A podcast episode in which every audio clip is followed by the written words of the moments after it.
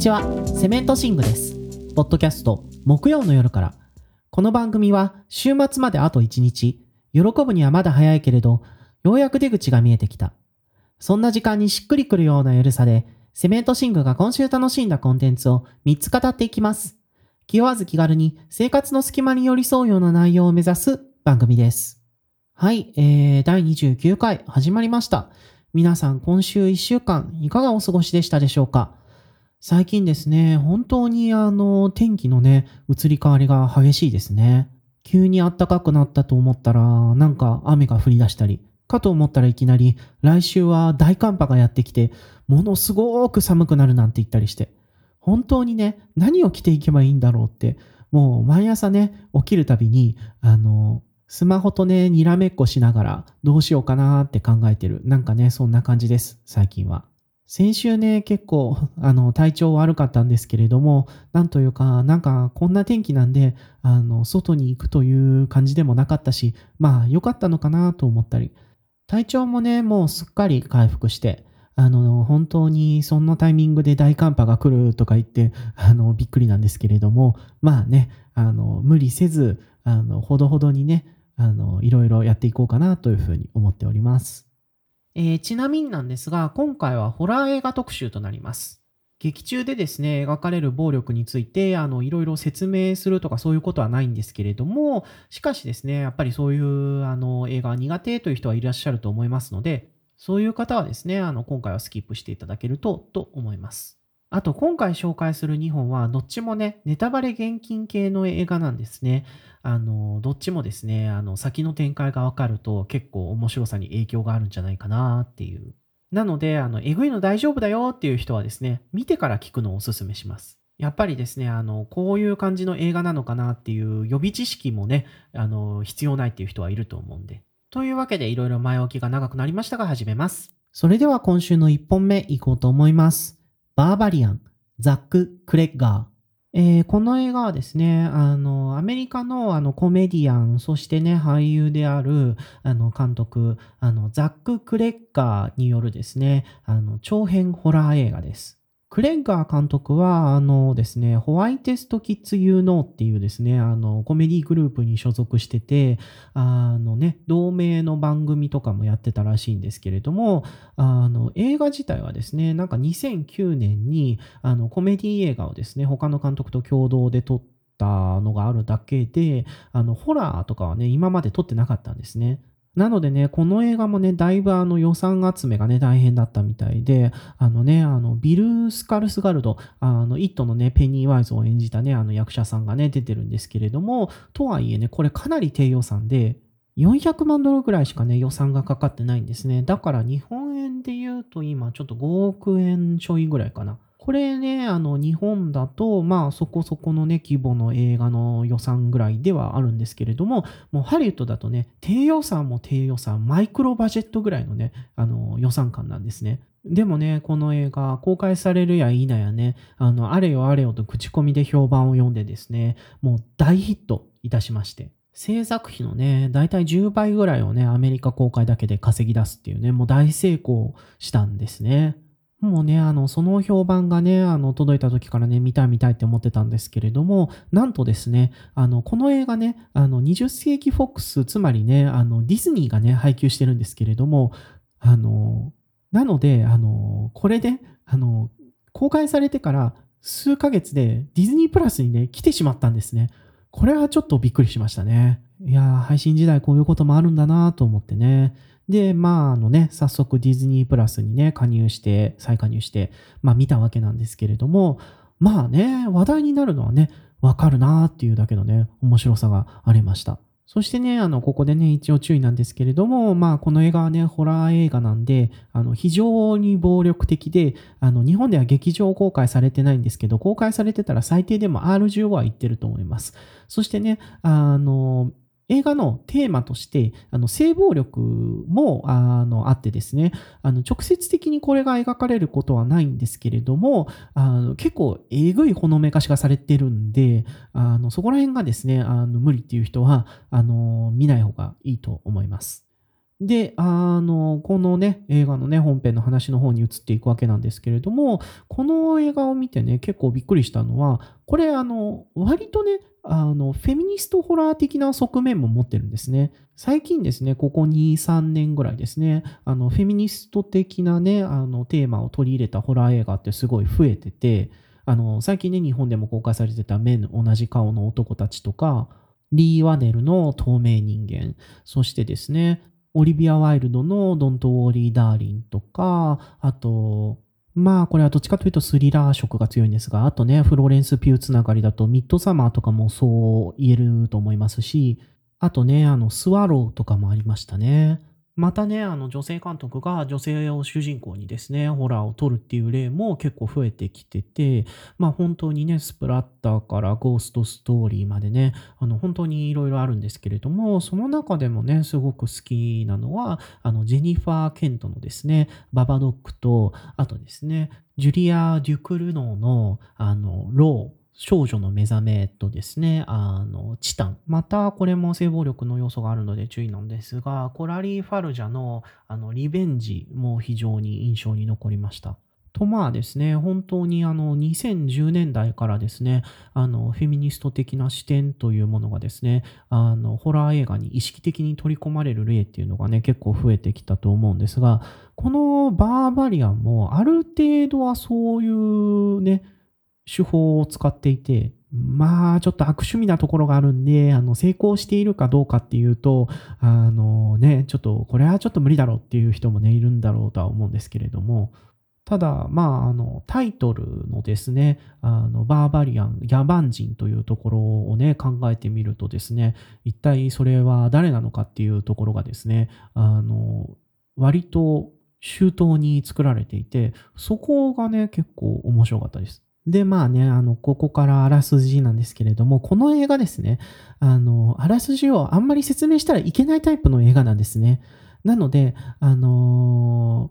ー、えぐいホラー映画でも全然大丈夫ですよっていう人はですね、もう、あの、見ちゃってください。あの、見ちゃった方が早いんで。でね、まあ、あの、最低限ね、ネタバレを抑えながらね、導入だけ説明するとですね、あの、主人公はですね、あの、ドキュメンタリー関連のね、仕事のね、面接のために、あの、デトロイトにやってきたテスという女性です。でね、このテスっていう女性は、あの、デトロイトについてね、なんかよく知らないのかどうかわからないんですけれども、あの、ちょっとね、危ない地域にですね、Airbnb でね、泊まってしまうんですね。で、まあ、あの、Airbnb でね、予約した家に無事着くんですけれども、そこでね、なんか、あの、鍵がね、ないっていうことに気づいて、で、あの、様子をね、伺ってみるとね、どうやらね、あの、Airbnb をね、ダブルブッキングしちゃったみたいで、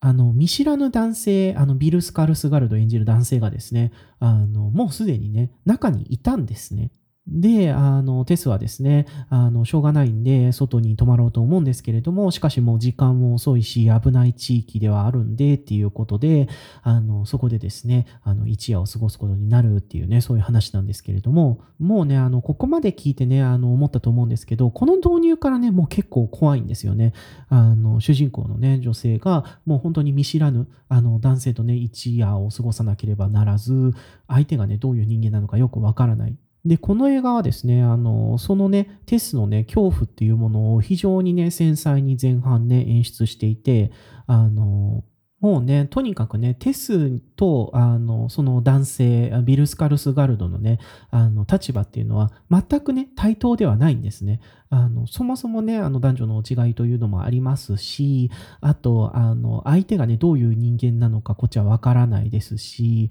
あと、テスはね、黒人女性で、あの、相手はね、白人男性なんで、そのね、あの、違いから来るね、権力差というか、立場の違いみたいな、もしね、あの、警察とかを呼んだ時にどうなるんだろうみたいなところもありますし、このね、あの前半のね、緊張感はね、かなりね、怖いです。これね、あの、女性が日常の中でね、あの、直面するですね、あの、暴力の予感、そしてね、それに対する恐怖っていうものを、あの、うまくね、演出しててびっくりしたんですけど、なんか、後で調べたら、監督は、あの、この映画を作るときにですね、あの、女性がいかにね、あの、恐怖というか、自分の直感的な恐怖を、あの、信頼して、相手がね、発している危ないサインみたいなものを見逃さないようにするかっていうね、あの、そういうね、あの、セルフヘルプ本みたいなものをね、参考にね、ここを書いたって言ってて、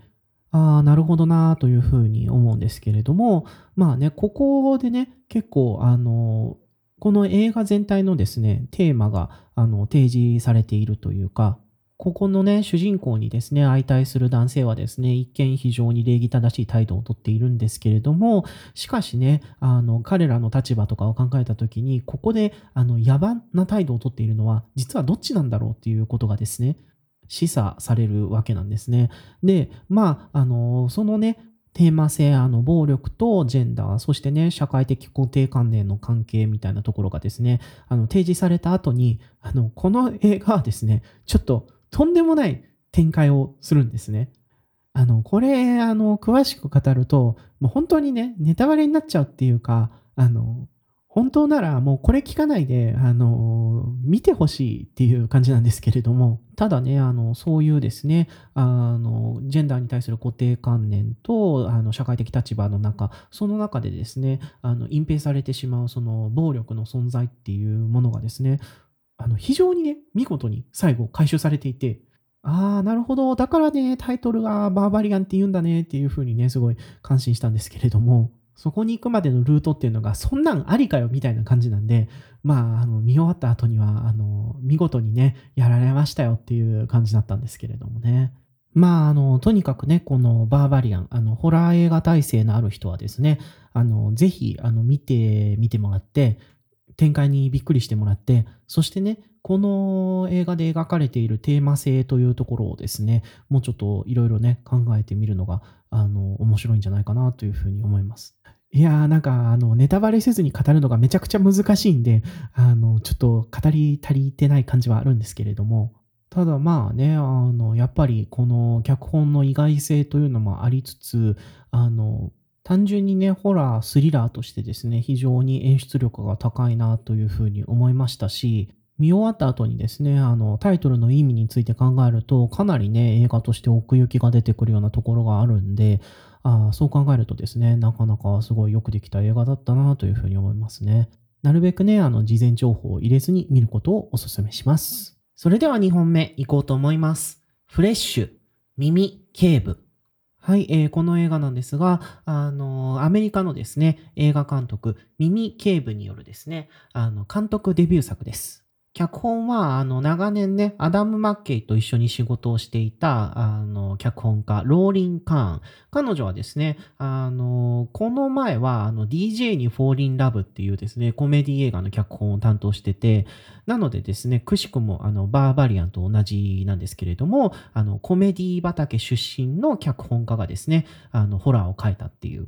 最近ね、こういうパターン多いですね。ジョーダン・ピールもね、もともと、あの、コメディ畑出身ですし。まあね、もちろんコメディとホラーはですね、相性のいいジャンルなんですけれども、最近ね、どんどん才能のあるね、監督や脚本家がね、あの、コメディからホラーの方に参入しててね、すごいなというふうに思っております。で、まあね、あの、こちらもですね、結構あの、フェミニスト的なね、ホラー映画になっています。ただ、あの、バーバリアンとは違ってですね、こっちはあの、女性監督脚本家のコンビによるですね、あの、作品となっておりまして、で、実はですね、あの、テーマ的にも結構バーバリアンと似てるところがあるっていうね。これ2本連続で見てね、結構びっくりしたんですけれども、まあ、あの、このあたりはですね、やっぱり時代の雰囲気っていうのもあるのかなというふうに思います。バーバリアンとかね、あの、明確に MeToo 以後っていう映画でしたけど、こっちもですね、かなりそういう意味では、あの、強くフェミニスト的なメッセージを打ち出していて、おおと思いましたね。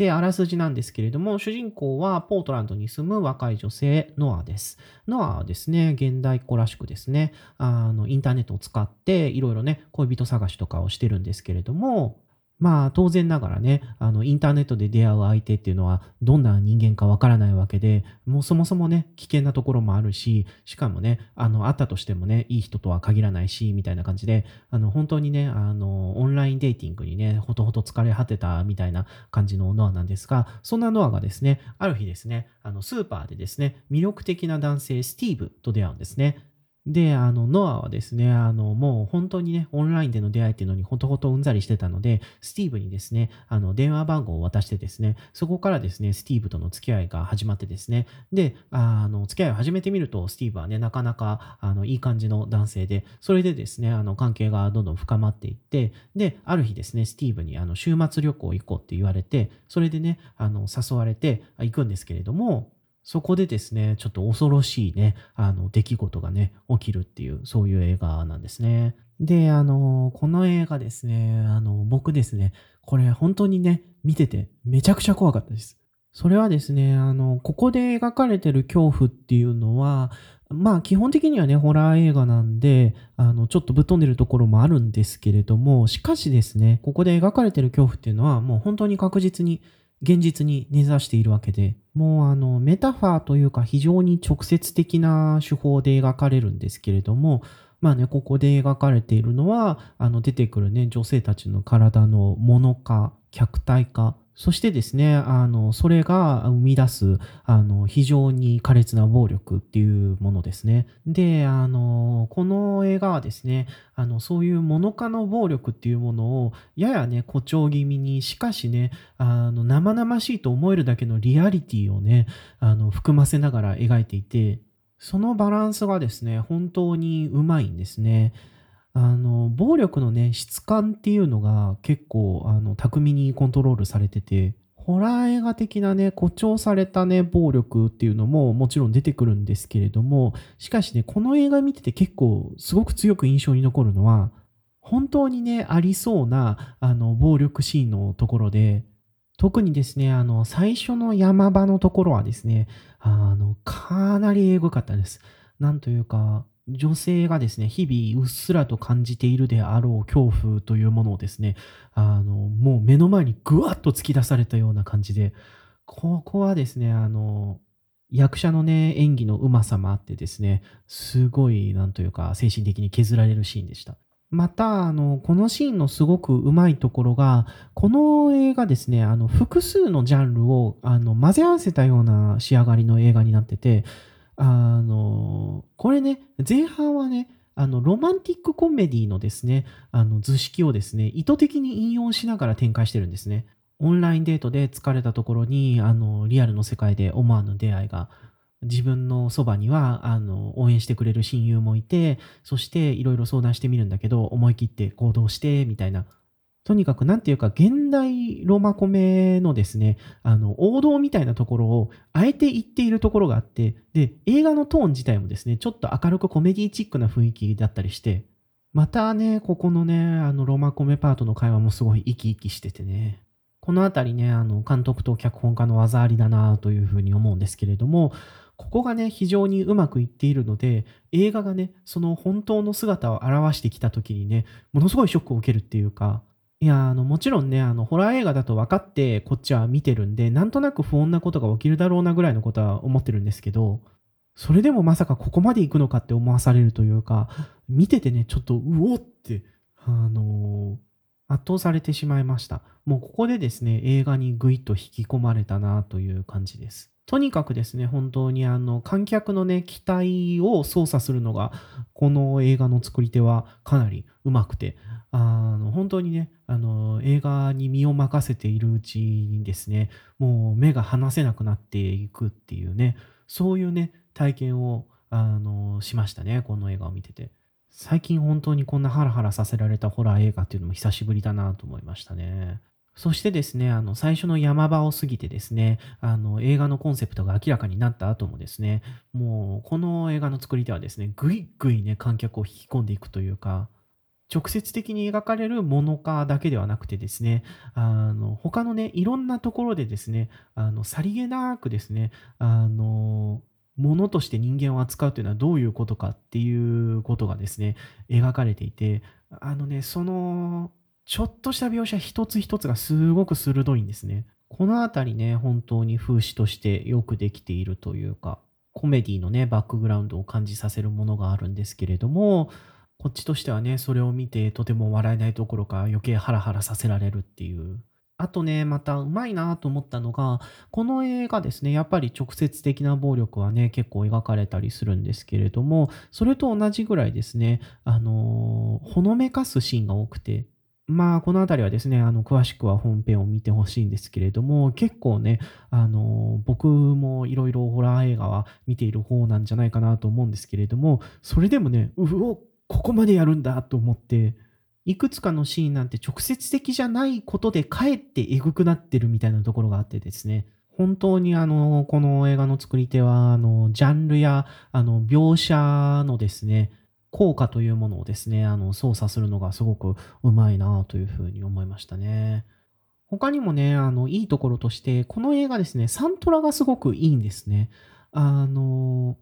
ある意味でのですね、見せ場みたいなシーンで使われる、あの、いくつかのね、あの、ポップスとか、もうなんかちょっと悪意があるだろうみたいな使い方だし、あの、僕のね、大好きな曲がですね、まさかのストリングスアレンジされて使われてるんですけど、その使い方もね、すごく皮肉っぽくていいというか、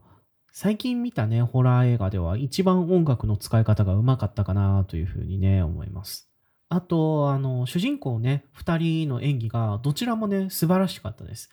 まあね、もちろんセバスチャン・スタンはですね、もう皆さんよくご存知かと思いますけれども、まあやっぱり、あの、よくこんな役をここまでやったなという感じで、あの、すごく良かったですし、なんといっても印象に残るのはですね、あの、デイジー・エドガー・ジョーンズですね。このね、役者さんね、僕、あの、ザリガニの鳴くところも、アンダー・ザ・ヘブンも、普通の人々もまだ見てないんで、あの、あんま知らなかったんですけど、イギリス出身のですね、まだ24歳のですね、あの、若い役者さんで。でもね、あの、セバスチャン・スタン相手にですね、本当にすごい存在感の演技を、あの、披露しておりまして、この2人のね、あの演技がものすごく高いレベルで一定しているので、本当に映画を見ていて、あの緊張感が途切れなかったというか、あのキャスティングの時点で結構勝っているタイプの映画だなというふうに思いましたね。あと、あの、セバスタと、あの、デイジー・エドガー・ジョーンズだと結構年齢差があるなとか思ってたんですけど、このあたりもですね、あの、きちんと抑えられていて、おおと思いました。あと最後にですね、この映画の女性の連帯の描き方はかなり好きだったというか、あの、展開ともね、がっつり絡んでくる感じで、おなるほどなというふうに思いました。またね、あの、雰囲気としては違うんですけれども、プロミシング・ヤング・ウーマンとかもね、想起するところがあったりして、全体的にですね、あの、ジャンル映画の枠組みを使いながら、あの、女性に対する構造的、社会的暴力というものについて、非常にね、いろんな角度から掘り下げた作品だなというふうに思って、で、そのテーマ性を十分に展開させながら、あの、ジャンル映画としてもですね、非常にあの強いドライブ感を持って、走り抜けたことにですね、結構感銘を受けたというか、最近ね、見たホラー映画の中では、あの、トップクラスに面白かったなというふうに思います。もうちょっと早く見ればよかったなと思いました。で、この映画なんですが、こちらもバーバリアンと同じく、あの、ディズニープラスで見ることができます。ディズニープラスなんだってね、あの、初めて知った時は結構驚いたんですけれども、まあ、20世紀フォックスとか Hulu との関係を考えると、ホラー映画に関わってもおかしくないのかなとは思うんですが、でもこんなえぐい内容の映画をですね、ディズニープラスで見るっていうのもなんかシュールだなとか思ったり、これからはね、こういう例がどんどん増えていくのかなとか思ったりしましたね。まあ、とにかくこのフレッシュ、ホラー映画大丈夫だよっていう人にはですね、ぜひぜひチェックしてほしい一本だなというふうに思いました。はい、えー、それでは今週の BL 行かせてもらおうと思います。花なるもの、西鶴見。えー、この漫画はですね、あの漫画家の西鶴見先生のですね、あの BL 漫画です。西先生はあの BL 以外にもですね、いろいろあのエッセイ漫画とかを書いていらっしゃるんですけれども、今のところですね、あの BL はこれ一冊のみとなっております。で、あの、この漫画なんですが、あの、BL なんですけれども、珍しくですね、舞台は平安時代です。この時点でですね、え、平安時代なんだって驚くんですけれども、あの、内容もですね、あの、非常にね、あの、完成度が高いというか、宮中でですね、剣謀術数を巡らす様々な人間の思惑が描かれるのと、並行してですね、あの、男同士の恋愛が描かれてですね、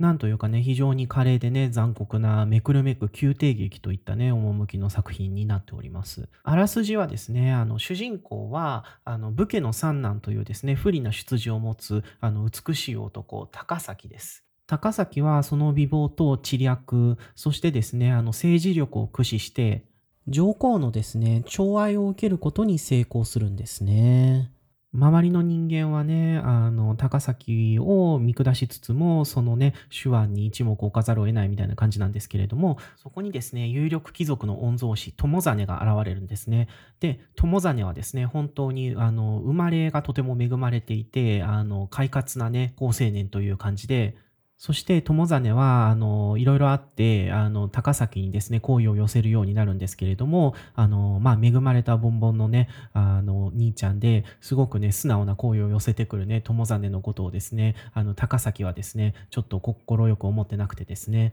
そんな中でですねいくつか決定的な事件が起きてしまうというねそういう漫画なんですけれどもこれですね、あの、さっきね、残酷なって言いましたけど、本当にね、シビアな話で、割とですね、あの、人が亡くなったりもしますし、あの、剣謀術数をですね、巡らせている人が本当にたくさん出てくるし、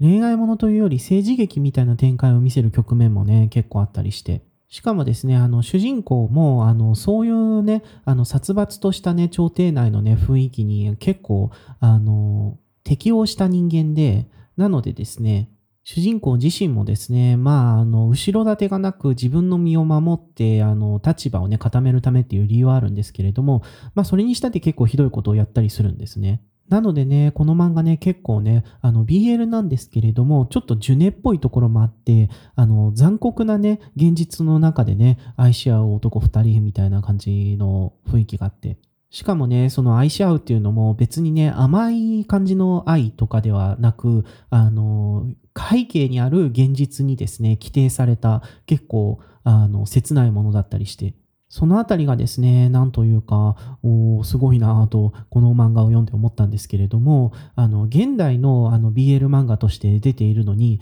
全然甘さがないのが結構びっくりしたんですよね。もちろんね、この漫画は、あの、高崎と友実っていう二人の男のね、関係が軸になって後半展開していくわけではあるんですけれども、それでもね、あの、割と、あの、BL の定石みたいなところは外しているというか、そこがね、面白かったです。なんというか読んでて微妙に白戦車の漫画みたいだなと思ったというか、あの、恋愛を描きつつですね、あの、がっつり政治劇、宮廷劇をやるっていうね、ここら辺がですね、あの、そう思った理由なのかもしれないですね。あと、この漫画ですね、結構ね、構成が面白くて、最初の2話ぐらいは、なんか、オムニバス風味な感じなんですけれども、途中からですね、あの、メインキャラクターである、友実が出てきてですね、最終的に高崎と友実2人の話になっていくんですけれども、あの、最初の2話はですね、あの、多分方向性を模索していたんじゃないかと思うんですけれども、まあ、あの、高崎が出ているだけで、あの、友実が出てくるまでの話とはあまりつながりがなくて、でもね、それはそれでオムニバスとして結構面白いんですね。むしろね、この2話があるからこそですね、あの、その後のね、あの、身分の違い、立場の違いでね、あの、向き合うことができない高崎と友実の関係がね、より自然に入ってくるというか、この漫画ですね、あの、好きで結構定期的に読み返してるんですけれども、読み返すたびにですね、あの、最初の2話がですね、あの、全体の構成から言えば、あの、終作みたいなところがあるんだけど、導入として考えると結構いいよなと思ったりして。なのでですね、これからこの漫画を読む人はですね、最初の2話もね、あの、しっかり楽しんでもらって、で、そこでですね、この漫画の世界観を把握してほしいなというふうに思いますね。とにかくですね、本当に政治劇、宮廷劇として見てもですね、とっても面白いですし、恋愛ものとしてもですね、とても切なくて読み応えがあって、行間も多いので、あの、何度もね、再読に耐える、あの、仕上がりになった、あの、一冊なんじゃないかなというふうに思います。ただちょっとですね、あの、暴力的なところがあったり、主人公がですね、割とひどいことをするんで、あの、そこがね、きついっていう人はね、いるかもしれないんですけれども、ただまあ、それはそれとしてですね、とても完成度の高い一冊であることには違いないので、あの、ちょっとね、あの、変わった時代物 BL が読みたいなっていう人はですね、もし、あの、未読でしたらぜひぜひこれね、読んでみてほしいなというふうに思います。あの、江戸時代とかを描いたね、あの、BL は結構増えてきたかなと思うんですけれども、平安時代はね、まだそんなにないんじゃないかなというふうに思うんで、もっとね、あの、平安時代 BL 増えてほしいなと思うので、皆さんね、これだけでもね、ぜひ読んでみてほしいなというふうに思います。はい、えー、第29回聞いてくださってありがとうございました。引き続きお便りをお待ちしております。お便りは Google フォームから送ってください。最新回の説明文中にリンクを貼っております。締め切りは来週水曜日の20時まで。また、よろしければ感想をハッシュタグ木曜の夜からでつぶやいていただけると嬉しいです。よろしくお願いいたします。それでは皆さん、あと1日頑張ってください。セメントシンクでした。